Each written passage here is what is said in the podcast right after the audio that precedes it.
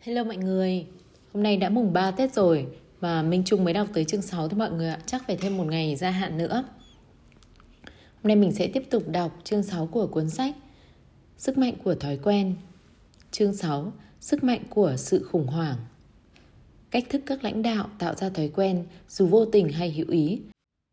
Bệnh nhân đã bất tỉnh khi ông được đẩy vào phòng phẫu thuật ở bệnh viện đảo Rohut. Ông bị vỡ quai hàm, mắt ông nhắm nghiền và miệng ống luồn khí quản được dính trên môi ông khi một y tá đỡ ông dậy gần một cái máy để đưa không khí vào phổi trong suốt cuộc phẫu thuật, một cánh tay của ông tuột khỏi băng ca. Trên da lấm chấm những vết màu nâu. Người đàn ông đã 86 tuổi và 3 ngày trước ông bị ngã ở nhà. Sau đó, ông gặp rắc rối lúc thức dậy và trả lời các câu hỏi. Vì thế, cuối cùng vợ ông đã gọi xe cứu thương. Trong phòng cấp cứu, một bác sĩ hỏi ông chuyện gì đã xảy ra, nhưng ông chỉ liên tục ngủ quên khi đang nói. Một ảnh chụp cắt lớp đầu của ông cho thấy lý do tại sao cú ngã đã làm nạo ông đập vào hộp sọ, gây ra hiện tượng tụ máu ở dưới màng cứng. Máu đang tụ lại trong phần bên trái của hộp sọ, gây áp lực lên các nếp gấp dễ vỡ của mô bên trong hộp sọ. Chất lưu đã tích tụ liên tục 72 giờ đồng hồ và những phần của não kiểm soát việc thở và tim của ông bắt đầu yếu đi. Nếu không hút máu ra, người đàn ông đó sẽ chết. Vào lúc đó, bệnh viện đảo Rohut là một trong những bệnh viện y hàng đầu đất nước. Bệnh viện giáo dục chính cho Đại học Brown và là trung tâm tổn thương cấp 1 duy nhất ở miền Nam nước Anh. Bên trong tòa nhà bằng kính cao và dày, các bác sĩ đã khám phá ra những phương pháp y học hàng đầu, bao gồm sử dụng sóng siêu âm để phá hủy các khối u bên trong cơ thể bệnh nhân. Năm 2002, Liên hiệp Quốc gia về chăm sóc sức khỏe đánh giá khu chăm sóc đặc biệt của bệnh viện là một trong những khu tốt nhất quốc gia. Nhưng vào lúc bệnh nhân lớn tuổi đó đến, bệnh viện đảo Rohut còn có một danh tiếng khác, một nơi bị tàn giã vì những căng thẳng nội bộ. Giữa các y tá và các bác sĩ có sự thù hằn sâu sắc. Năm 2000, công đoàn của y tá đã biểu quyết để đình công sau khi phàn nàn rằng họ bị buộc làm việc nguy hiểm trong nhiều giờ liền. Hơn 300 người đã đứng bên ngoài bệnh viện với các bảng hiệu ghi dừng nô lệ và họ không thể lấy đi niềm tự hào của chúng tôi. Đây là một nơi khủng khiếp, một y tá nhớ lại và nói với một nhà báo. Các bác sĩ có thể làm cho bạn cảm thấy như bạn là kẻ vô dụng, bạn là thứ bỏ đi, như bạn nên cảm ơn họ vì đã thu nhận bạn. Người quản lý cuối cùng đồng ý hạn chế làm việc ngoài giờ bắt buộc của y tá, nhưng sự căng thẳng vẫn tiếp tục gia tăng Vài năm sau, một bác sĩ phẫu thuật đang chuẩn bị cho một cuộc phẫu thuật ở bụng thông thường khi một y tá yêu cầu thời gian nghỉ. Những khoảng dừng ngắn như thế là thủ tục tiêu chuẩn ở nhiều bệnh viện, một cách để bác sĩ và nhân viên bảo đảm tránh được các lỗi sai. Các nhân viên y tá tại bệnh viện đảo Rohut khăng khăng đòi thời gian nghỉ. Đặc biệt, từ khi một cuộc phẫu thuật mắt cho một bệnh nhân nữ theo kế hoạch lại chuyển thành một cuộc phẫu thuật cắt amidan, thời gian nghỉ được cho là giúp ngăn chặn những lỗi đó trước khi chúng xảy ra. Trong cuộc phẫu thuật amidan, khi các y tá phòng phẫu thuật yêu cầu đội tụ họp xung quanh bệnh nhân trong thời gian nghỉ và bàn luận kế hoạch, bác sĩ hướng về phía cửa.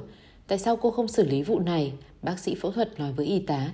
Tôi đang định ra ngoài để gọi một cuộc điện thoại, hãy gõ cửa khi nào cô sẵn sàng. Ông có nhiệm vụ phải ở đây, bác sĩ. Cô đáp lời. Cô có thể xử lý được, bác sĩ nói khi ông bước về phía cửa. Bác sĩ, tôi không thấy điều đó phù hợp. Bác sĩ dừng lại và nhìn cô. Nếu tôi muốn cái ý kiến chết tiệt của cô, tôi sẽ yêu cầu. Ông nói, đừng bao giờ đòi hỏi thẩm quyền của tôi một lần nữa. Nếu cô không thể làm công việc của mình, hãy biến nhanh khỏi phòng phẫu thuật của tôi.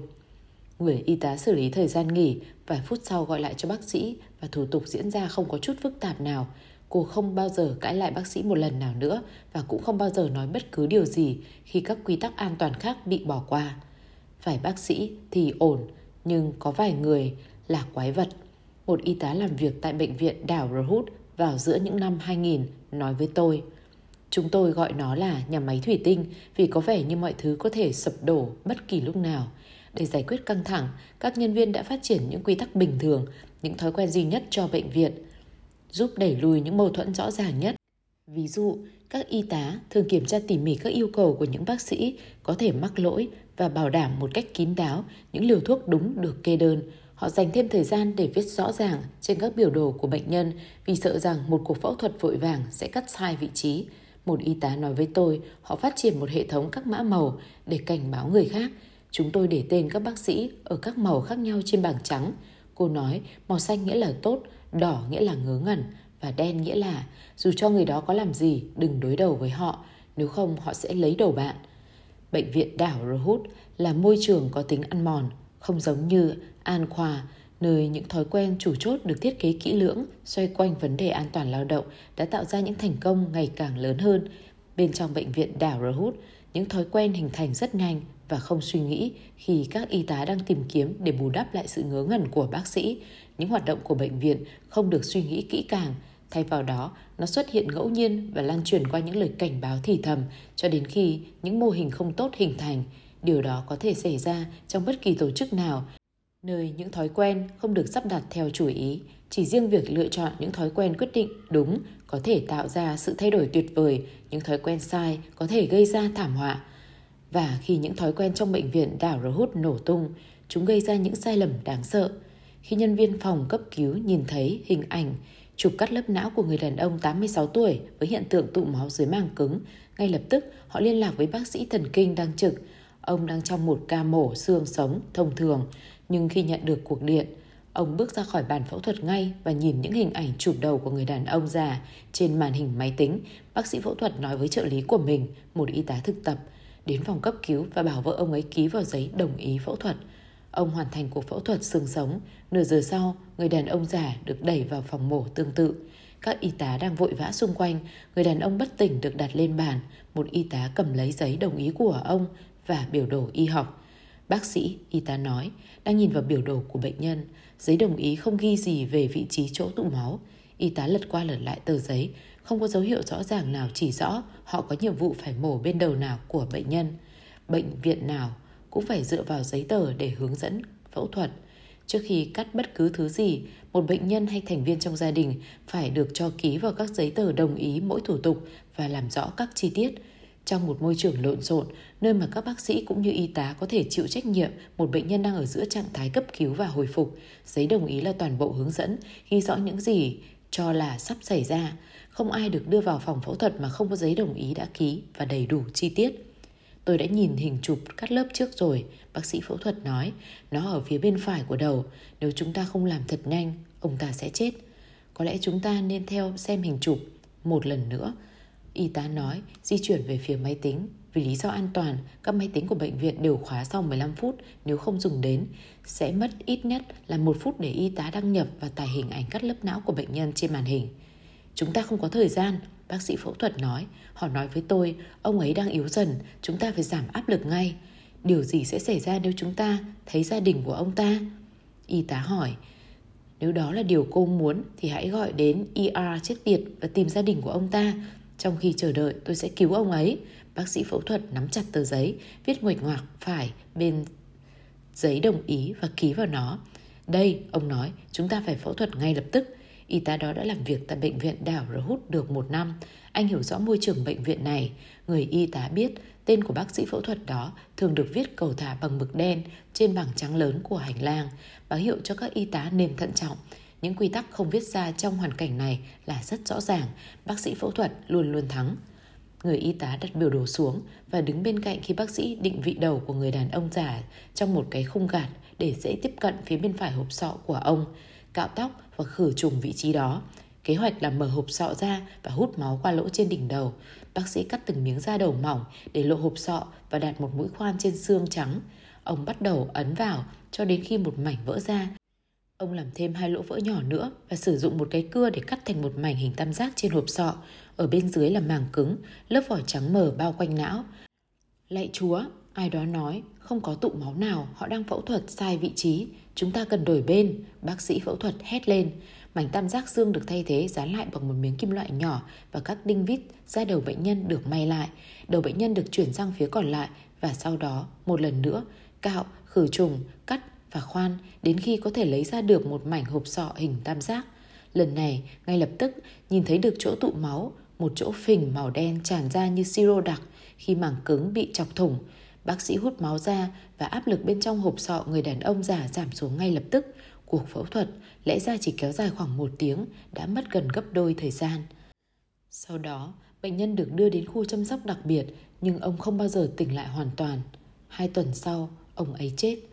Một cuộc điều tra phẫu thuật cho rằng có thể xác định chính xác nguyên nhân cái chết, nhưng gia đình bệnh nhân tranh cãi rằng vết thương do lỗi y học đã lấn át cơ thể vốn yếu ớt của ông, rằng sức ép từ việc lấy ra hai mảnh hộp sọ, thời gian kéo dài thêm trong phẫu thuật và sự chậm trễ hút tụ máu đã đẩy ông gần bờ vực hơn.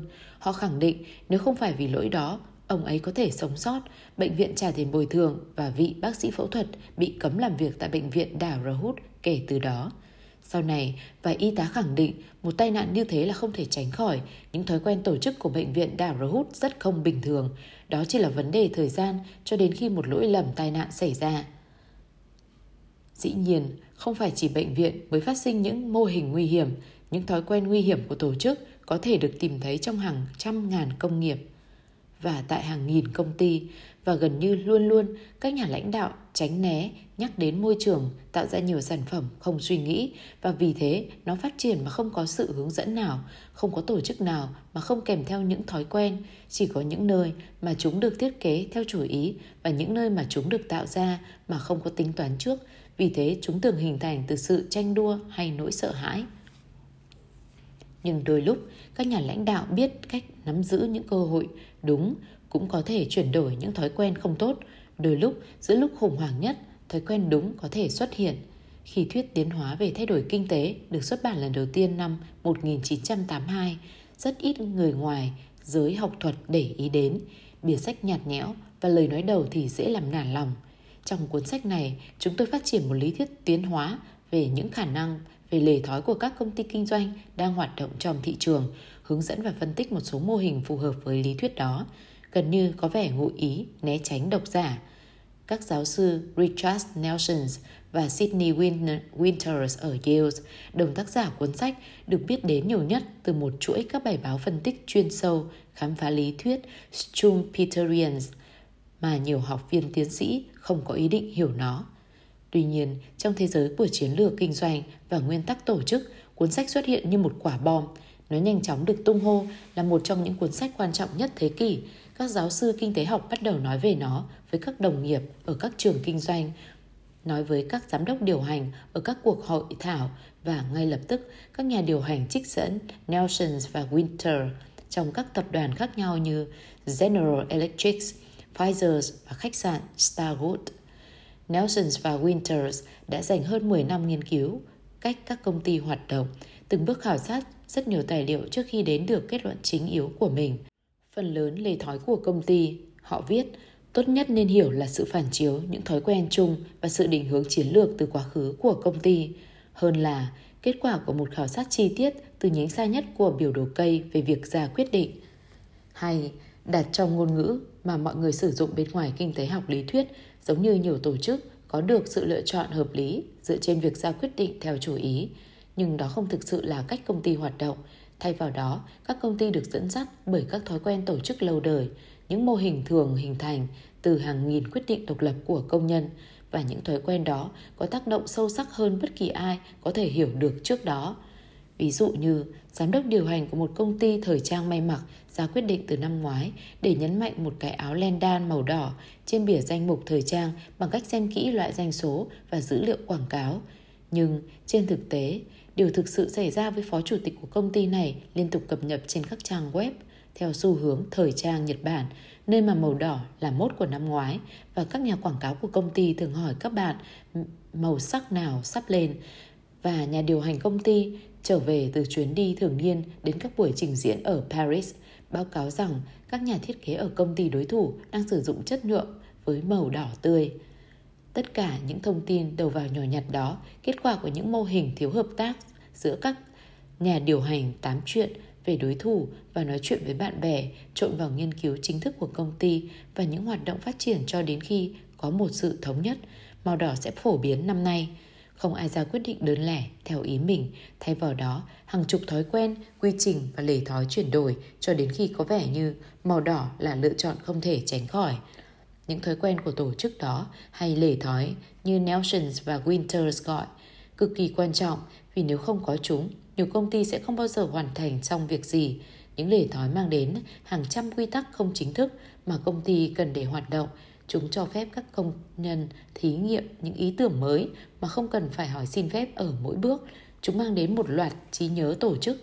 Vì thế, các nhà quản lý không cần phải làm mới lại quy trình kinh doanh 6 tháng một lần hay hoảng loạn mỗi lần một phó chủ tịch từ bỏ. Những lề thói làm giảm sự không chắc chắn.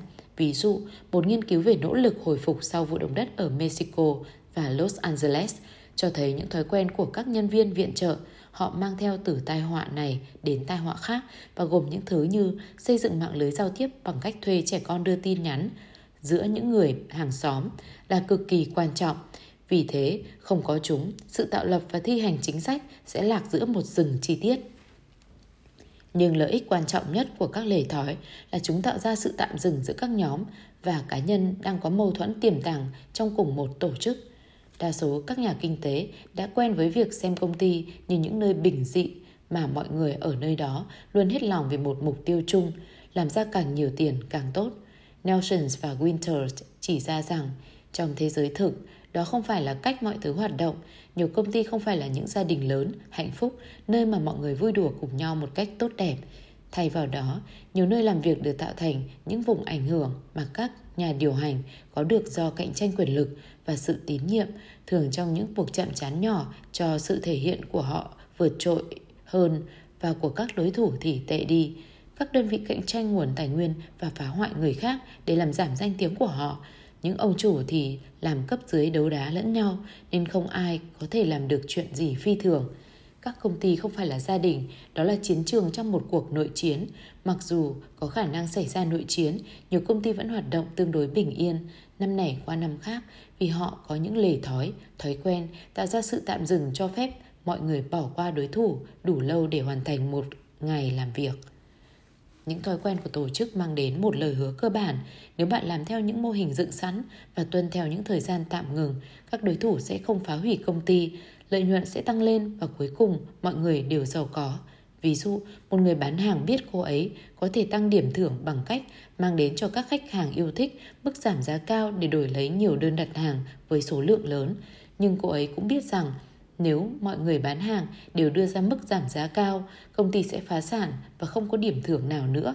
Vì thế, một lề thói hình thành, tất cả nhân viên bán hàng cùng họp mặt vào tháng riêng hàng năm và đồng ý giới hạn số lượng giảm giá họ đưa ra nhằm bảo vệ lợi nhuận của công ty. Và cuối cùng, đến cuối năm, mọi người đều được tăng lương. Hay một nhà điều hành trẻ đang săn đuổi chức phó chủ tịch mà chỉ một cuộc điện thoại lặng lẽ của anh đến một khách hàng lớn có thể hủy một cuộc giao dịch và dấy lên sự bất hòa ở đồng nghiệp khác để anh ta ra khỏi cuộc đua thăng chức. Vấn đề với sự phá hoại là cho dù nó tốt cho bạn, nó thường vẫn tệ đối với công ty. Vì thế, ở nhiều công ty, một thỏa thuận ngầm hình thành. Tốt thôi, nếu bạn có tham vọng, nhưng nếu bạn chơi quá thổ lỗ, đồng nghiệp của bạn sẽ liên kết chống lại bạn. Nói cách khác, nếu bạn chỉ tập trung vào phát triển phòng của mình hơn là phá hoại đối thủ, bạn có thể được chăm sóc tốt qua thời gian. Nelson và Winters viết, những lề thói được tạm dừng mang đến một kiểu công bằng khó chịu cho tổ chức và bởi vì nó, mâu thuẫn trong công ty thường đi theo những con đường lớn, dự đoán được và ở bên trong những phạm vi có thể biết trước phù hợp với những lề thói hiện có. Khối lượng công việc hoàn thành bình thường, những lời khiển trách và phê bình được đưa ra với tần số tần số bình thường. Không ai cố gắng lái con tàu của tổ chức đó và một vòng cua gấp với hy vọng ném một đối thủ qua mạn tàu. Phần lớn thời gian, những lề thói và sự tạm dừng hoạt động một cách hoàn hảo, các đối thủ dĩ nhiên vẫn tồn tại. Những nhưng vì thói quen của tổ chức, họ nằm trong giới hạn và hoạt động kinh doanh thì phát đạt. Tuy nhiên, đôi lúc sự tạm dừng cũng không hiệu quả, đôi khi bệnh viện đảo Rhut khám phá được. Sự hòa bình không ổn định cũng có thể phá hủy mọi thứ như bất kỳ cuộc nội chiến nào. Đâu đó trong văn phòng của bạn, cất kỹ trong một ngăn kéo bàn, có thể là cuốn sổ tay bạn nhận được vào ngày đầu tiên đi làm. Nó chứa những kiểu mẫu và quy tắc đắt giá về kỳ nghỉ, các tùy chọn bảo hiểm và cơ cấu tổ chức của công ty. Nó có những biểu đồ sáng màu, mô tả các kế hoạch chăm sóc sức khỏe khác nhau, một danh sách các số điện thoại liên quan và những hướng dẫn về cách truy cập, thư điện tử và đăng ký quỹ hưu 401. Bây giờ, hãy tưởng tượng điều mà bạn sẽ nói với một đồng nghiệp mới khi người đó xin bạn lời khuyên về cách để thành công ở công ty bạn.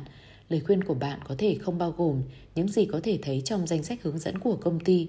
Thay vào đó, những lời khuyên của bạn về người đáng tin cậy, những trợ lý nào có ảnh hưởng nhiều hơn ông chủ của họ, cách để lôi kéo các quan chức để làm cho xong công việc nào đó là những thói quen bạn dựa vào mỗi ngày để sinh tồn. Nếu bằng cách nào đó, bạn có được biểu đồ các thói quen làm việc của mình và cơ cấu quyền lực không chính thức, các mối quan hệ, những liên minh và các mâu thuẫn đó đại diện và sau đó xếp chồng biểu đồ của bạn với các biểu đồ mà đồng nghiệp chuẩn bị, nó sẽ tạo ra một bản đồ về hệ thống cấp bậc bí mật của công ty một hướng dẫn cho mọi người biết cách làm cho mọi thứ diễn ra và ai là người không bao giờ có vẻ đang dẫn bóng trước những lề thói của Nelson và Winters và sự tạm dừng mà họ có thể tạo ra quan trọng với mọi loại hình kinh doanh. Ví dụ, Đại học Utrecht ở Hà Lan tiến hành nghiên cứu xem xét những lề thói trong thế giới thời trang cao cấp. Để tồn tại, mỗi nhà thiết kế thời trang phải sở hữu vài kỹ năng cơ bản, sức sáng tạo và năng khiếu, làm thời trang cao cấp như một khởi điểm.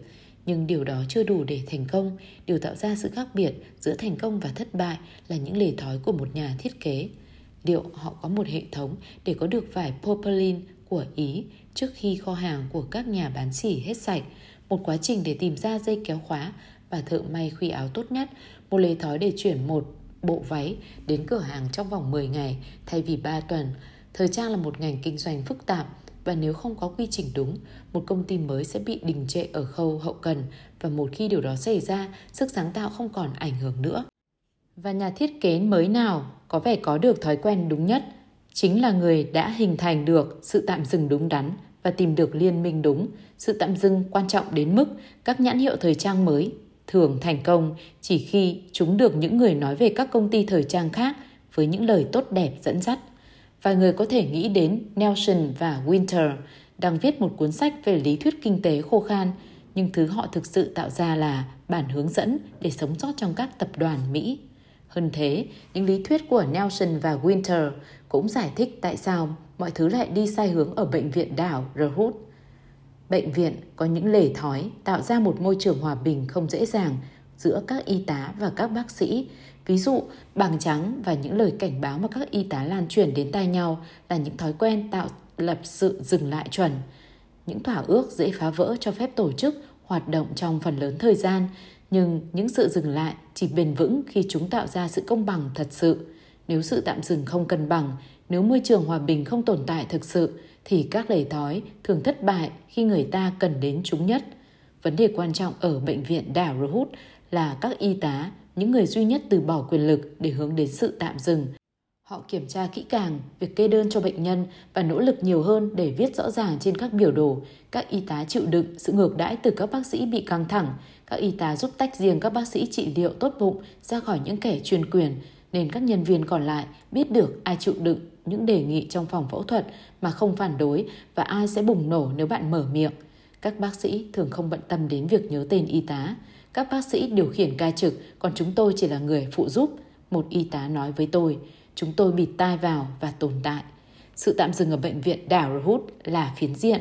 Vì thế, vào những thời điểm quan trọng, ví dụ khi một bác sĩ phẫu thuật đang định rạch vết mổ một cách vội vã và một y tá cố gắng can thiệp, thì những lề thói có thể ngăn tai nạn xảy ra và phía đầu bị mở ra sai vị trí của người đàn ông 86 tuổi.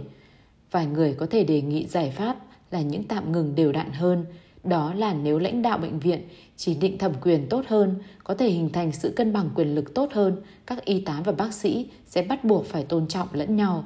Đó là một sự khởi đầu tốt.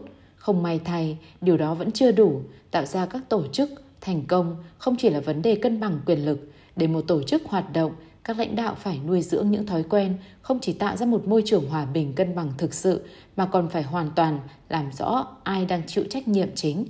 Một buổi tối vào tháng 11 năm 1987, Philip Brickell, một nhân viên 43 tuổi làm việc ở hệ thống tàu điện ngầm London, đang thu vé ở bên trong lối hầm đi chính của trạm tàu điện ngầm King Cross, thì một khách đi tàu dừng ông ta lại, nói rằng có một mảnh vải mỏng đang cháy ở phía cuối thang cuốn gần đây. King's Cross là một trong những trạm dừng tàu điện ngầm lớn nhất, quan trọng nhất và tắc nghẽn giao thông nghiêm trọng nhất ở London. Một mê cung của các thang cuốn sâu hành lang và đường hầm, một vài cái trong số đó đã được 100 tuổi. Thang cuốn của trạm nổi tiếng với kích thước và tuổi thọ của nó, có cái trải rộng bằng 5 cửa hàng trong lòng đất và được xây bằng các thanh gỗ mỏng và vịn tay vịn bằng cao su, cùng với chất liệu được sử dụng để xây dựng chúng cả chục năm trước. Hơn 25.000 lượt hành khách qua King's Cross mỗi ngày trên 6 đường tàu khác nhau. Trong suốt giờ cao điểm mỗi tối, phòng vé của trạm là một biển người vội vã bên dưới cái trần được sơn lại rất nhiều lần nên không ai có thể nhớ được màu nguyên bản của nó. Người khách hàng nói, mảnh vải cháy đang ở phía dưới của một trong những thang cuốn dài nhất trạm, phục vụ cho đường tàu Piccadilly. Brickell ngay lập tức rời vị trí của mình, đi thang cuốn xuống sân ga, tìm mảnh vải đang cháy và với một tờ báo cuộn tròn, dập tắt lửa. Sau đó, ông trở về vị trí của mình. Brickell không điều tra sâu hơn, ông không cố gắng tìm hiểu tại sao mảnh vải lại cháy hay nó có thể bay ra từ một đám cháy lớn hơn ở chỗ khác trong trạm. Ông cũng không đề cập tai nạn đó với nhân viên nào khác hay gọi phòng cháy chữa cháy, một phòng ban riêng biệt giải quyết việc an toàn cháy nổ và Brickell, không thua kém gì các phòng quản lý chặt chẽ của hệ thống tàu điện ngầm, biết rằng tốt hơn là đừng xâm phạm đến trách nhiệm của ai. Bên cạnh đó, cho dù ông có điều tra khả năng hỏa hoạn, ông cũng sẽ không biết phải làm gì với bất kỳ thông tin nào ông biết được. Hệ thống cấp bậc quy định chặt chẽ ở hệ thống tàu điện. Cấm ông liên lạc với các phòng ban khác nếu không có thẩm quyền trực tiếp từ cấp trên.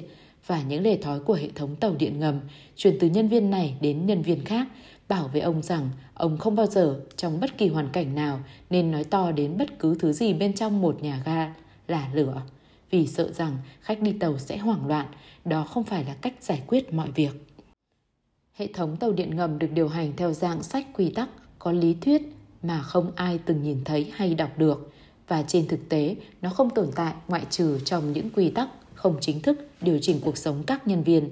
Hàng chục năm qua, hệ thống tàu điện ngầm được dẫn dắt bởi bốn ông trùm, người lãnh đạo của khu dân sự, tín nhiệm, điện và kỹ thuật cơ khí. Và trong mỗi phòng ban đó, các ông chủ và các cấp dưới đều bảo vệ thẩm quyền của mình với vẻ đố kỵ. Các chuyến tàu chạy đúng giờ vì tất cả 19.000 nhân viên của hệ thống tàu điện ngầm phối hợp trong một hệ thống chặt chẽ được chuyển giao cho các hành khách và chuyến tàu qua hàng chục, đôi khi hàng trăm bàn tay trong một ngày. Nhưng sự phối hợp đó phụ thuộc vào sự cân bằng quyền lực giữa bốn phòng ban và tất cả các cấp dưới dựa vào hàng nghìn thói quen mà các nhân viên bám chặt vào. Những thói quen đó tạo ra một sự tạm dừng giữa bốn ông trùm và các cấp phó. Và từ sự tạm dừng đó, các chính sách được hình thành cho Brickell biết rằng tìm ra hỏa hoạn không phải là công việc của ông, đừng đi quá giới hạn của mình. Cho dù ở cấp bậc cao nhất, một giám đốc cũng không có vẻ sẽ xâm phạm đến lãnh thổ của người khác. Một điều tra viên ghi chú sau này. Vì thế, giám đốc kỹ thuật không dính líu đến việc nhân viên có được huấn luyện về an toàn hỏa hoạn và các thủ tục di tản đúng hay không, vì ông chỉ xem xét các vấn đề thuộc trách nhiệm của ban giám đốc. Vì thế, Brickell không nói gì về mảnh vải cháy trong các hoàn cảnh khác, nó có thể là các chi tiết không quan trọng. Trong trường hợp này, mảnh vải đó là một cảnh báo riêng lẻ một ít chất đốt đã thoát ra ngoài một đám cháy lớn hơn và chưa được phát hiện, sẽ chỉ ra cách các sự kiện nguy hiểm có thể cân bằng một cách hoàn hảo những sự tạm dừng nếu sự tạm dừng đó không được tạo lập đúng cách. 15 phút sau khi Brickell trở lại vị trí của mình, một hành khách khác để ý thấy rằng có một làn khói nhỏ khi ông đi thang cuốn Piccadilly Lane. Ông nhắc điều này với một nhân viên hệ thống tàu điện ngầm, giám sát an toàn của King's Cross Christopher Hayes cuối cùng cũng bắt đầu điều tra một hành khách thứ ba khi nhìn thấy khói và sức nóng từ bên dưới các bậc thang cuốn đã nhấn một nút dừng khẩn cấp và bắt đầu la lên với các hành khách khác để rời khỏi thang cuốn.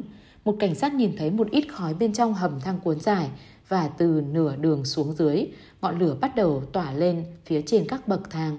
Nhưng giám sát an toàn Hayes không gọi đến đội cứu hỏa London anh không nhìn thấy chút khói nào và một quy tắc bất thành văn của hệ thống tàu điện ngầm là không bao giờ nên liên lạc với phòng ban hỏa hoạn, trừ khi thật sự cần thiết. Tuy nhiên, người cảnh sát nhìn thấy khói nhận thấy rằng cần phải liên lạc với cơ quan chính. Đài phát thanh của ông không hoạt động dưới lòng đất nên ông leo lên một cầu thang dài dẫn đến cửa ra vào và gọi cho cấp trên của mình. Người cuối cùng chuyển lời đến phòng hỏa hoạn lúc 7 giờ 36 phút tối, 22 phút sau khi Brickell được cảnh báo về mảnh vải cháy đội cứu hỏa nhận được một cuộc gọi có hỏa hoạn nhỏ ở King's Cross. Những người đi tàu điện đổ xô băng qua viên cảnh sát khi anh ta đứng bên ngoài và thông báo qua đài phát thanh họ đang đổ xô vào nhà ga, xuống các đường hầm, cốt sao về nhà để chuẩn bị bữa tối. Trong vòng vài phút, nhiều người trong số đó sẽ chết. Lúc 7 giờ 36 tối, một công nhân hệ thống tàu điện ngầm trăng dây thừng để ngăn lối vào thang cuốn Piccadilly và một người khác bắt đầu đưa mọi người đến một cầu thang khác. Những chuyến tàu mới sẽ đến trong vài phút nữa, sân ga nơi các hành khách ra khỏi tàu điện ngầm đang đông nghịt. Một chỗ hẹp dễ tắc nghẽn bắt đầu hình thành ở phần cuối của cầu thang mở. Hayes giám sát an toàn bước vào một lối đi dẫn đến phòng máy của thang cuốn Piccadilly. Trong bóng tối, có một bộ cần điều khiển cho một hệ thống phun chống cháy được thiết kế riêng để chống hỏa hoạn trên thang cuốn. Nó đã được lắp đặt ở đó nhiều năm trước, sau một trận hỏa hoạn ở nhà ga khác dẫn đến một chuỗi các báo cáo đáng sợ về nguy hiểm của một đám cháy bất ngờ. Hơn 24 nghiên cứu và lời khiển trách đã cho rằng hệ thống tàu điện ngầm là nơi không được chuẩn bị cho hỏa hoạn và nhân viên ở đó cần được huấn luyện về cách sử dụng bình chữa cháy và máy dập lửa được đặt ở mọi sân ga. Hai năm trước, phó trợ lý của đội chữa cháy London đã gửi thư đến giám đốc kinh doanh của ngành đường sắt phàn nàn về các thói quen an toàn của công nhân đường hầm. Tôi là một người hay lo lắng quá mức, bức thư có viết, tôi không thể nhấn mạnh quá nhiều rằng những hướng dẫn rõ ràng được đưa ra. Nếu có bất kỳ nghi ngờ hỏa hoạn nào, đội hỏa hoạn sẽ phải được gọi đến không chậm trễ. Điều đó giúp cứu mạng sống con người. Tuy nhiên, Hayes, giám sát an toàn, không bao giờ xem xét lá thư đó vì nó được gửi đến một đơn vị riêng biệt với nơi mà anh làm việc và theo các chính sách của hệ thống tàu điện ngầm, nó không bao giờ được viết lại để phản ánh lời cảnh báo. Không ai bên trong King's Cross hiểu được cách sử dụng hệ thống phun chống cháy, thang cuốn hay được ủy quyền để sử dụng các máy chữa cháy vì một phòng ban khác cai quản chúng. Hayes đã hoàn toàn quên mất sự tồn tại của hệ thống phun chống cháy. Những sự tạm ngừng của hệ thống tàu điện ngầm đảm bảo mọi người biết vị trí của mình, nhưng người ta không thể biết được vị trí khác Hayes chạy qua gần điều khiển của hệ thống phun chống cháy mà không hề liếc mắt đến. Bằng lòng nhiệt tình, anh đến được phòng máy, nhưng trận hỏa hoạn đã quá lớn để có thể dập tắt. Anh chạy trở lại phòng chính, có một dòng người đang đứng chỗ máy bán vé và hàng trăm người đi lang thang trong phòng, đi đến các sân ga hay rời khỏi nhà ga. Hayes tìm thấy một cảnh sát, chúng ta phải dừng các chuyến tàu lại và đưa mọi người rời khỏi đây. Anh nói với người cảnh sát, trận hỏa hoạn đã ngoài tầm kiểm soát, nó đang lan khắp mọi nơi. Lúc 7 giờ 42 phút tối, gần nửa đường sau khi có mảnh vải cháy, lính cứu hỏa đầu tiên đến King's Cross. Khi anh tiến vào phòng vé, anh nhìn thấy khói đen dày đặc đang bắt đầu lan khắp trần. Tay nắm cao su của thang cuốn đã bắt đầu cháy. Khi mùi gắt của cao su cháy lan đi, người đi tàu trong phòng vé bắt đầu nhận ra có điều gì đó không ổn. Họ di chuyển về phía lối thoát khi lính cứu hỏa băng qua đám đông, chống lại dòng người. Bên dưới, lửa đang lan, toàn bộ thang cuốn giờ đã bốc cháy, sinh ra một luồng khí cháy lớn dâng lên đến đỉnh của đường hầm thang máy. Nơi nó bị giữ lại, cách biệt khỏi trần nhà được phủ khoảng 20 lớp các bức họa cũ kỹ. Một vài năm trước, giám đốc hoạt động của hệ thống tàu điện ngầm đã cho rằng tất cả các bức họa có thể mang đến nguy cơ hỏa hoạn. Ông nói có thể những lớp vẽ cũ nên được tháo bỏ trước khi vẽ một bức mới. Tuy nhiên, trách nhiệm về tranh vẽ không thuộc quyền của ông, nó thuộc về bảo trì và vị trưởng phòng đã lịch sự cảm ơn đồng nghiệp về lời khuyên. Và sau đó, lưu ý rằng nếu ông muốn can thiệp vào các phòng khác, thiện ý đó sẽ được hoàn trả ngay lập tức. Giám đốc kinh doanh rút lại lời khuyên của mình. Khi khí cháy cao lan khắp trần của đường hầm thang cuốn, toàn bộ các lớp vẽ cũ bắt đầu hấp thu sức nóng. Và mỗi chuyến tàu đến, nó đẩy một luồng oxy mới vào nhà ga như một cái ống thổi làm cho trận lửa lớn hơn. Lúc 7 giờ 43 phút, một chuyến tàu đến và một người bán hàng tên là Mark Silver bước ra. Ngay lập tức, anh biết rằng có điều gì đó không ổn, không khí mờ mịt, sân ga thì đầy người, khói tỏa xung quanh chỗ anh đứng, lan xung quanh các toa tàu khi tàu đang đậu trên đường dây. Anh quay trở lại để vào lại tàu, nhưng tàu đã đóng cửa. Anh đập lên cửa sổ, nhưng có một quy định không chính thức để tránh sự chậm trễ. Một khi đóng cửa kín, chúng không mở ra nữa. Trên sân ga, Silver và nhiều hành khách khác la hét với người lái tàu để mở cửa ra. Đèn tín hiệu chuyển sang màu xanh và đoàn tàu lăn bánh. Một phụ nữ chạy theo chuyến tàu khi nó đi vào đường hầm. Cho tôi lên! Cô hét lớn. Silver bước xuống ga, đến nơi một cảnh sát đang hướng dẫn mọi người cách xa thang cuốn Piccadilly và đến cầu thang khác. Nhiều đám đông đang hoảng loạn chờ để leo lên cầu thang. Tất cả đều ngửi thấy mùi khói và mọi người tụ lại với nhau. Silver cảm thấy nóng nhưng không chắc là do trận lửa hay đám đông. Cuối cùng, anh cũng đến được cuối thang cuốn.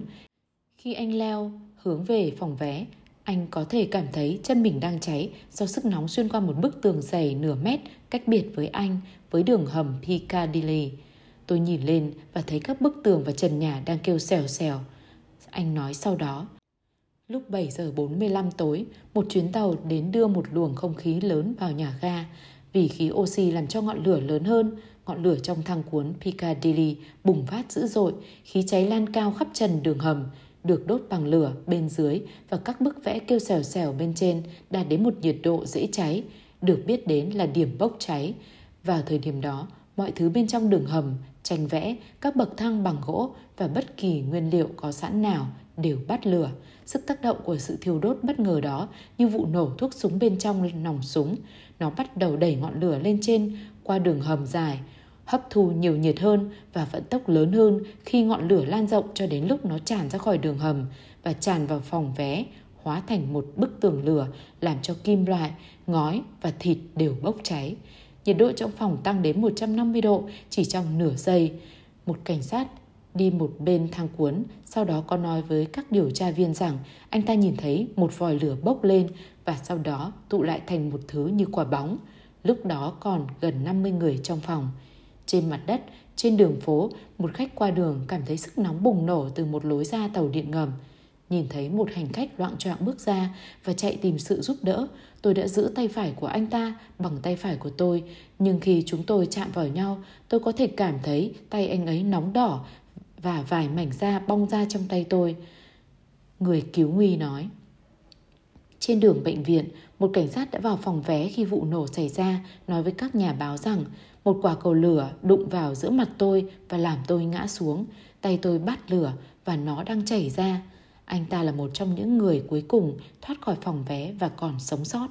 Không lâu sau vụ nổ, hàng chục xe cứu hỏa đến, nhưng quy định của phòng hỏa hoạn lại chỉ dẫn họ kết nối với ống vòi của họ với vòi nước máy của đường phố thay vì các vòi được hệ thống tàu điện ngầm lắp đặt bên trong nhà ga. Và vì không có nhân viên tàu điện ngầm nào có bản thiết kế tòa nhà chỉ ra sơ đồ nhà ga, tất cả bản đồ đều ở trong một văn phòng đã khóa và không một nhân viên soát vé hay quản lý nhà ga nào có chìa khóa, mất hàng giờ liền để dập tắt ngọn lửa. Ngọn lửa cuối cùng được dập tắt lúc 1 giờ 46 phút, 6 tiếng. Sau khi mảnh vải cháy được phát hiện, thiệt hại gây ra là 31 người chết và hàng chục người bị thương. Tại sao họ lại cứu tôi khỏi trận hỏa hoạn? Một giáo viên âm nhạc 20 tuổi hỏi vào ngày hôm sau ở bệnh viện. Tôi có thể thấy họ đang bốc cháy, tôi có thể nghe họ đang la hét. Sao không ai chịu trách nhiệm gì? Để trả lời những câu hỏi đó, hãy xem xét vài sự tạm ngưng mà hệ thống tàu điện ngầm London dựa vào để hoạt động. Các nhân viên bán vé được cảnh báo rằng thẩm quyền của họ chỉ giới hạn ở việc bán vé, nên nếu họ thấy một mảnh vải cháy, họ không báo ai vì sợ vượt quá giới hạn của mình. Các nhân viên nhà ga không được huấn luyện sử dụng hệ thống phun chữa cháy hay máy dập lửa vì thiết bị đó được một đơn vị khác giám sát. Giám sát an toàn của nhà ga không bao giờ nhìn thấy một lá thư nào từ đội chữa cháy London cảnh báo về nguy cơ hỏa hoạn vì nó được gửi đến giám đốc kinh doanh và thông tin như thế không được chia sẻ qua các đơn vị. Giải pháp cuối cùng là các nhân viên được hướng dẫn liên lạc với đội cứu hỏa, tránh gây hỏa hoạn, hoảng loạn, không cần thiết cho người đi tàu. Đội cứu hỏa khăng khăng sử dụng vòi nước ở đường phố của họ, bỏ qua các đường ống trong phòng vé có thể dùng để đưa nước vì họ đã được yêu cầu không sử dụng thiết bị lắp đặt bởi các đơn vị khác. Theo cách nào đó, mỗi quy tắc không chính thức đó tự tạo ra một mức cảm nhận nhất định. Ví dụ, những thói quen giữ cho những người bán vé chỉ tập trung vào việc bán vé thay vì làm việc gì khác, bao gồm việc để ý đến các dấu hiệu cảnh báo hỏa hoạn, tồn tại vì nhiều năm trước hệ thống tàu điện ngầm gặp vấn đề thiếu các phòng vé có nhân viên.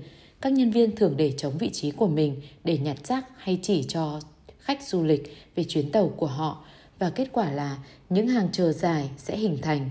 Vì thế các nhân viên được yêu cầu ở yên trong quầy của mình, bán vé và không lo lắng về việc gì khác nữa. Điều đó có hiệu quả. Những hàng dài đã biến mất nếu các nhân viên thấy điều gì đó không đúng bên ngoài quầy của mình, ngoài phạm vi trách nhiệm của họ, họ cũng chỉ quan tâm đến công việc của mình và còn thói quen của đội chữa cháy khăng khăng dùng thiết bị của mình đó là kết quả của một tai nạn 10 năm trước khi một trận hỏa hoạn bùng lên ở một nhà ga khác. Một lính cứu hỏa lãng phí những phút giây quý giá đó để cố gắng nối vòi của họ với các ống nước khác. Sau đó, mọi người đều quyết định tốt nhất là chỉ làm phận sự của mình. Nói cách khác, không một lề thói nào là tùy tiện, mỗi cái được thiết kế vì một lý do. Hệ thống tàu điện ngầm quá rộng và phức tạp nên nó chỉ có thể hoạt động một cách suôn sẻ khi mọi sự tạm dừng vượt qua ổn thỏa các trở ngại đáng kể, không giống như ở bệnh viện đảo Rhodes, mỗi sự tạm dừng tạo ra một sự cân bằng quyền lực thực sự. Không phòng ban nào có quyền lực cao hơn, nên 31 người chết. Những lề thói của hệ thống tàu điện ngầm London và sự tạm dừng đều có vẻ hợp lý cho đến khi một trận hỏa hoạn nổ ra. Tại thời điểm đó, một sự tồi tệ xảy ra, không ai, phòng ban hay ông chủ nào có trách nhiệm tối thượng về an toàn của khách hàng. Đôi khi, một sự ưu tiên, một phòng ban, một người nào đó hay một mục tiêu cần có để làm lu mờ mọi thứ khác – mặc dù nó có thể không phổ biến hay đe dọa đến sự cân bằng quyền lực giữ cho các chiếc chuyến tàu chạy đúng giờ. Đôi khi, một sự tạm ngừng có thể tạo ra nguy hiểm làm ảnh hưởng đến bất cứ sự bình yên nào. Dĩ nhiên, có một sự nghịch lý trong quan sát đó. Làm thế nào một tổ chức có thể áp dụng những thói quen làm cân bằng thẩm quyền và cùng lúc lựa chọn một người hay một mục tiêu cao hơn những người khác? Làm thế nào các y tá và các bác sĩ sẽ chia sẻ thẩm quyền trong khi vẫn rõ ràng ai đang chịu trách nhiệm. Làm thế nào một hệ thống tàu điện ngầm tránh khỏi sự xa lầy trong các trận chiến trên lớp đất cỏ trong khi bảo đảm rằng an toàn vẫn là ưu tiên, cho dù điều đó có nghĩa là các giới hạn thẩm quyền phải được vẽ lại. Câu trả lời nằm trong sự nắm giữ lợi thế tương tự mà Tony Dungy trải qua khi tiếp quản đội tuyển box đáng lo ngại và điều Paul O'Neill khám phá được khi ông trở thành giám đốc điều hành của công ty Anqua đang thất bại. Đó cũng là cơ hội tương tự mà Howard Schultz tìm thấy khi ông trở lại công ty Starbucks đang đi xuống năm 2007. Tất cả những người lãnh đạo đó nắm giữ các cơ hội do một cuộc khủng hoảng tạo ra. Trong suốt sự lộn xộn đó, những thói quen của tổ chức trở nên dễ tác động, đủ để giao nhiệm vụ và cả tạo ra một sự cân bằng quyền lực vô tư. Trên thực tế, khủng hoảng rất quý giá nên đôi lúc nó đáng để gây ra một cảm giác thảm họa không rõ ràng hơn là để nó tan biến dần. 4 tháng sau, khi người đàn ông già với cuộc phẫu thuật hộp sọ bị tử vong tại bệnh viện đảo Rohut, một bác sĩ phẫu thuật khác của bệnh viện cũng mắc lỗi tương tự. Phẫu thuật sai ở phía sau đầu của một bệnh nhân. Phòng sức khỏe của ban đã khiển trách và phạt bệnh viện 50.000 đô la. 18 tháng sau, một bác sĩ phẫu thuật cũng mổ sai phần trên miệng của một đứa trẻ trong cuộc phẫu thuật hở vòm miệng. 5 tháng sau, sự kiện đó được bác sĩ phẫu thuật mổ sai ngón tay của một bệnh nhân. 10 tháng sau đó, một mảnh khoan bị bỏ quên trong đầu một người đàn ông. Vì những vi phạm đó, bệnh viện bị phạt thêm 450.000 đô la nữa. Dĩ nhiên, bệnh viện Darut không phải là cơ quan y học duy nhất có những tai nạn như thế xảy ra, nhưng nó đủ đen đủi để trở thành hình mẫu hoàn hảo cho những lỗi như thế. Các tờ báo địa phương cho in câu chuyện chi tiết về mỗi tai nạn, các đài truyền hình cắm trại bên ngoài bệnh viện, giới truyền thông quốc gia cũng tham gia vào. Vấn đề không mất đi, một phó chủ tịch của tổ chức kiểm định chất lượng bệnh viện quốc gia nói với một nhà báo của Hiệp hội Báo chí, cơ quan chức năng y tế của ban đã tuyên bố với báo chí bệnh viện Đảo Hút đang trong thời kỳ hỗn loạn. Giống như đang làm việc trong vùng chiến sự, một y tá nói với tôi. Có phóng viên truyền hình chờ sẵn các bác sĩ khi họ đi đến xe ô tô của mình. Một cậu bé hỏi tôi để bảo đảm bác sĩ không vô tình cắt mất tay nó trong khi phẫu thuật, như thể mọi thứ đã vượt ngoài tầm kiểm soát. Khi giới phê bình và truyền thông làm căng lên, cảm giác khủng hoảng nổi lên trong bệnh viện và nhà quản lý bắt đầu lo lắng rằng bệnh viện sẽ không được cấp phép nữa. Những người khác bắt đầu tự bảo vệ mình, tấn công các đài truyền hình một cách đơn lẻ. Tôi tìm thấy một cái khuy áo có dòng chữ người bị oan mà tôi định mặc đến làm việc. Một bác sĩ nói với tôi, vợ tôi nói đó là một ý kiến tồi. Sau đó, một quản lý, bác sĩ Mary Rage Copper, người vừa trở thành trưởng phòng chất lượng vài tuần trước cái chết của một người đàn ông 86 tuổi, phát biểu trong các cuộc họp với các ban quản lý và nhân viên của bệnh viện, Cooper nói rằng họ đang nhìn vào tình huống sai. Tất cả những lời phê bình đó không phải là điều xấu, cô nói. Trên thực tế, bệnh viện đã nhận được một cơ hội mà rất ít các tổ chức khác đã nhận được. Tôi nhận thấy đó là một sự khởi đầu, bác sĩ Cooper nói với tôi. Có một lịch sử dài về việc các bệnh viện cố gắng công kích những vấn đề đó và thất bại. Đôi lúc, mọi người cần một sự lay tỉnh mạnh và tất cả sự công bố tồi tệ đó là một cú lắc mạnh nghiêm túc. Nó mang đến cho chúng tôi một cơ hội để kiểm tra lại mọi thứ. bệnh viện Đào Hút đóng cửa tất cả các đơn vị giải phẫu không cấp thiết nguyên một ngày, một chi phí khổng lồ và đưa toàn bộ nhân viên vào một chương trình huấn luyện chuyên sâu, nhấn mạnh làm việc nhóm và tầm quan trọng của việc trao quyền cho các y tá và nhân viên y tế. Trưởng khoa phẫu thuật thần kinh từ chức và một lãnh đạo mới được chọn. Bệnh viện mời đến trung tâm chuyển giao chăm sóc sức khỏe, một liên hiệp các cơ quan y tế hàng đầu để giúp thiết kế lại bộ phận an toàn phẫu thuật. Các nhà quản lý lắp đặt máy quay giám sát trong các phòng phẫu thuật để đảm bảo có thời gian nghỉ và danh sách các mục cần kiểm tra được thực hiện cho mỗi cuộc phẫu thuật. Một hệ thống tổ chức bằng máy tính cho phép bất cứ nhân viên bệnh viện nào báo cáo dấu tên các vấn đề đe dọa đến sức khỏe bệnh nhân. Vài sáng kiến trong số đó đã được đề nghị ở bệnh viện đảo Ruhut nhiều năm trước, nhưng chúng đều luôn luôn bị bác bỏ. Các bác sĩ và y tá không muốn mọi người thu băng lại cuộc phẫu thuật của họ hay các bệnh viện khác, chỉ bảo họ cách làm công việc của mình. Nhưng khi một cảm giác khủng hoảng bám chặt lấy bệnh viện, mọi người bắt đầu cởi mở hơn để thay đổi. Các bệnh viện khác cũng có sự chuyển đổi tương tự sau khi mắc lỗi và đã giảm tỷ lệ mắc lỗi mà chỉ vài năm trước có vẻ không thể cải thiện giống như bệnh viện Darut, những cơ quan này đã nhận ra rằng chỉ có thể cải cách khi cảm thấy cảm giác khủng hoảng chiếm giữ. Ví dụ, một bệnh viện chuyên về giảng dạy của Đại học Harvard, trung tâm y tế Belt Israel Deaconess mắc một số lượng lớn lỗi sai và đấu tranh nội bộ vào cuối những năm 1990 đã lan đến các chuyên mục báo chí và những mâu thuẫn ngu ngốc giữa y tá và quản lý tại các buổi họp chung Vài viên chức của bang đã có cuộc nói chuyện về cưỡng chế bệnh viện, đóng cửa các khoa cho đến khi họ có thể chứng minh lỗi sai sẽ dừng lại. Bệnh viện vì sự công kích đó đã kết hợp lại quanh các giải pháp để thay đổi môi trường của nó. Một phần của câu trả lời là phạm vi an toàn. Trong đó, 3 tháng một lần, một bác sĩ trị liệu trẻ tuổi bàn luận về một cuộc phẫu thuật chung hay chuẩn đoán và mô tả. Theo chi tiết chính xác nhất, một lỗi sai tránh nhằm giúp hàng trăm đồng nghiệp tránh được. Thật khổ sở để thừa nhận công khai một sai lầm, bác sĩ Donald Mormon nói. Cho đến gần đây, khi có phó trưởng khoa phẫu thuật Beth Strange Deaconess 20 năm qua, các bác sĩ sẽ không làm điều đó, nhưng một cảm giác hoảng sợ thực sự hiện đã lan khắp bệnh viện và cho dù bác sĩ phẫu thuật giỏi nhất cũng sẵn lòng nói về việc họ đã đến gần một lỗi lầm sai lớn thế nào. Môi trường y học đang thay đổi nhà lãnh đạo tốt nắm bắt sự khủng hoảng để tạo ra những thói quen của tổ chức. Ví dụ quản lý của NASA cố gắng nhiều năm để cải thiện những thói quen an toàn của cơ quan, nhưng những nỗ lực đó không thành công. Cho đến khi tàu con thoi Challengers phát nổ vào năm 1986.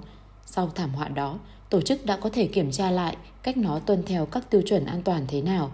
Các phi công cũng dành nhiều năm cố gắng để thuyết phục các nhà sản xuất máy bay và ban kiểm soát giao thông không gian thiết kế lại cách bố trí buồng lái và ban điều khiển giao thông liên lạc. Sau đó, một lỗi đường băng ở đảo Tenerife thuộc Tây Ban Nha năm 1977 đã làm chết 583 người và trong vòng 5 năm, những lề thói thiết kế buồng lái, thủ tục đường băng và liên lạc của ban điều khiển giao thông không gian được kiểm tra lại toàn bộ. Trên thực tế, khủng hoảng là cơ hội quý giá để một lãnh đạo sáng suốt kéo dài cảm giác khẩn cấp có mục đích đó chính là những gì xảy ra sau vụ hỏa hoạn ở nhà ga King's Cross.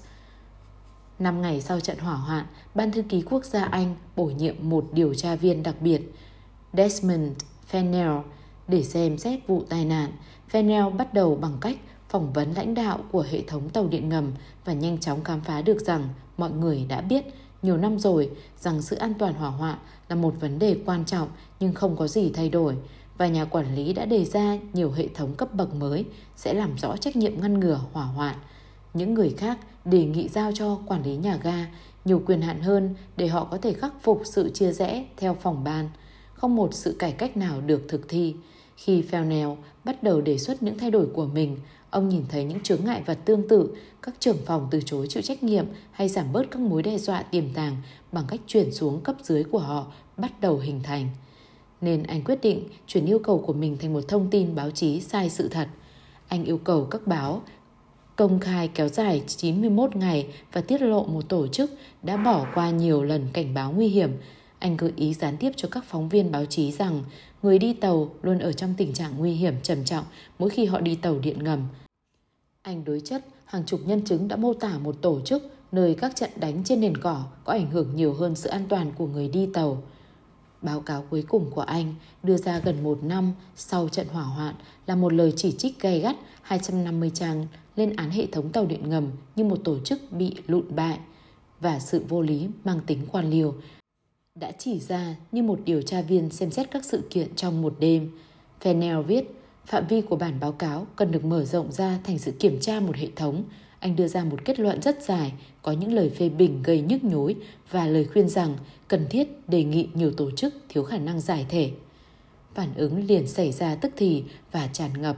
Những người đi tàu đứng canh ngoài văn phòng của hệ thống tàu điện ngầm không cho ai vào làm việc bà lãnh đạo của tổ chức bị sa thải, một số lượng lớn các luật mới được thông qua và môi trường làm việc của hệ thống tàu điện ngầm được kiểm tra lại toàn bộ. Hiện nay, mọi nhà ga đều có một quản lý có trách nhiệm chính và đảm bảo an toàn của hành khách và mọi công nhân đều có nghĩa vụ liên lạc khi có dấu hiệu nhỏ nhất của sự nguy hiểm. Tất cả các chuyến tàu vẫn chạy đúng giờ, nhưng những thói quen và sự tạm dừng của hệ thống tàu điện ngầm được điều chỉnh đủ để làm rõ ai có trách nhiệm cao nhất trong việc ngăn ngừa hỏa hoạn và mọi người được giao quyền để hành động bất kể họ xâm phạm đến trách nhiệm của ai khác. Những kiểu chuyển đổi tương tự có thể áp dụng ở bất kỳ công ty nào, nơi những thói quen của tổ chức qua sự thiếu suy nghĩ và bỏ mặc đã tạo ra những sự tạm ngừng có hại. Một công ty với những thói quen không bình thường không thể thay đổi hoàn toàn chỉ đơn giản là vì một lãnh đạo yêu cầu điều đó hơn thế, những nhà lãnh đạo sáng suốt tìm kiếm những khoảng khắc khủng hoảng hay tạo ra sự nhận thức khủng hoảng và nuôi dưỡng cảm giác rằng điều gì đó phải thay đổi cho đến khi cuối cùng mọi người đã sẵn sàng kiểm tra kỹ càng những mô hình họ sống cùng mỗi ngày. Bạn không bao giờ muốn lãng phí một cuộc khủng hoảng nghiêm trọng. Rams Emanuel nói trong hội nghị các nhà điều hành đứng đầu sau khủng hoảng tài chính toàn cầu năm 2008. Ngay sau khi ông được bổ nhiệm là tránh văn phòng của Tổng thống Obama, sự khủng hoảng đó mang đến cho chúng ta cơ hội làm những việc mà chúng ta không thể làm trước kia. Không lâu sau, chính quyền của Obama thuyết phục một quốc hội còn do dự để thông qua gói kích thích kinh tế của chính phủ có trị giá 787 tỷ đô la. Quốc hội cũng thông qua luật cải cách chăm sóc sức khỏe của Obama, luật bảo vệ người tiêu dùng sửa đổi và đồng thuận hàng chục đạo luật khác từ mở rộng bảo hiểm sức khỏe của trẻ em đến mang cho phụ nữ những cơ hội mới để khởi kiện sự phân biệt đối xử về tiền lương. Đó là một trong những chính sách lớn nhất được kiểm tra lại kể từ chính sách xã hội lớn và chính sách mới. Nó xảy ra bởi vì một trong những thảm họa tài chính, những người lập pháp nhận ra cơ hội. Điều tương tự xảy ra ở bệnh viện đảo Rohut sau cái chết của người đàn ông 86 tuổi và các lỗi sai y học khác. Kể từ lúc các thủ tục an toàn mới của bệnh viện được thi hành hoàn toàn năm 2009, không lỗi sai phía nào xảy ra, bệnh viện thừa nhận được một giải thưởng Beacon, sự công nhận có uy tín lớn nhất về chăm sóc bệnh nhân và bằng danh dự của Hiệp hội Bác sĩ Phẫu thuật Mỹ về chất lượng chăm sóc bệnh nhân ung thư. Quan trọng hơn, các y tá và bác sĩ làm việc ở đây nói rằng cảm giác bệnh viện đảo Rahut như một nơi hoàn toàn khác. Năm 2010, một y tá trẻ tên là Alison Watt bước vào một phòng phẫu thuật để giúp đỡ cho một cuộc phẫu thuật thông thường. Cô đã bắt đầu làm việc ở phòng phẫu thuật một năm trước. Cô là người trẻ nhất và ít kinh nghiệm nhất trong căn phòng. Trước khi cuộc phẫu thuật bắt đầu, toàn bộ đội phẫu thuật tập trung quanh bệnh viện. Quanh bệnh nhân đang bất tỉnh để tạm ngừng, bác sĩ phẫu thuật đọc danh sách các thứ cần kiểm tra, đứng lên tường, ghi rõ tất cả các bước phẫu thuật. Được rồi, bước cuối cùng, ông nói trước khi cầm dao mổ, có ai còn bận tâm gì trước khi chúng ta bắt đầu không? Bác sĩ đó đã thực hiện hàng trăm cuộc phẫu thuật như thế. Ông có một văn phòng đầy bằng cấp và giải thưởng. Bác sĩ, cô Watt, 27 tuổi nói, tôi muốn nhắc nhở lại mọi người rằng chúng ta phải tạm dừng trước thủ tục thứ nhất và thứ hai. Ông không đề cập đến điều đó và tôi chỉ muốn chắc chắn rằng chúng ta nhớ được. Đó là một kiểu bình luận mà vài năm trước có thể làm cô bị của trách hay chấm dứt sự nghiệp của mình. Cảm ơn vì đã nhắc nhở về điều đó, bác sĩ phẫu thuật nói, tôi sẽ ghi nhớ để đề cập nó vào lần tới. Được rồi, ông nói, bắt đầu nào. Tôi biết đến bệnh viện này đã trải qua những thời kỳ khó khăn, Watt nói với tôi sau đó. Nhưng thật sự, giờ đây, mọi người rất hợp tác, sự rèn luyện của chúng tôi, tất cả những vai mẫu, toàn bộ môi trường của bệnh viện đều tập trung vào tinh thần làm việc nhóm. Tôi cảm giác tôi có thể nói bất cứ điều gì, đó là nơi làm việc tuyệt vời. Hết chương 6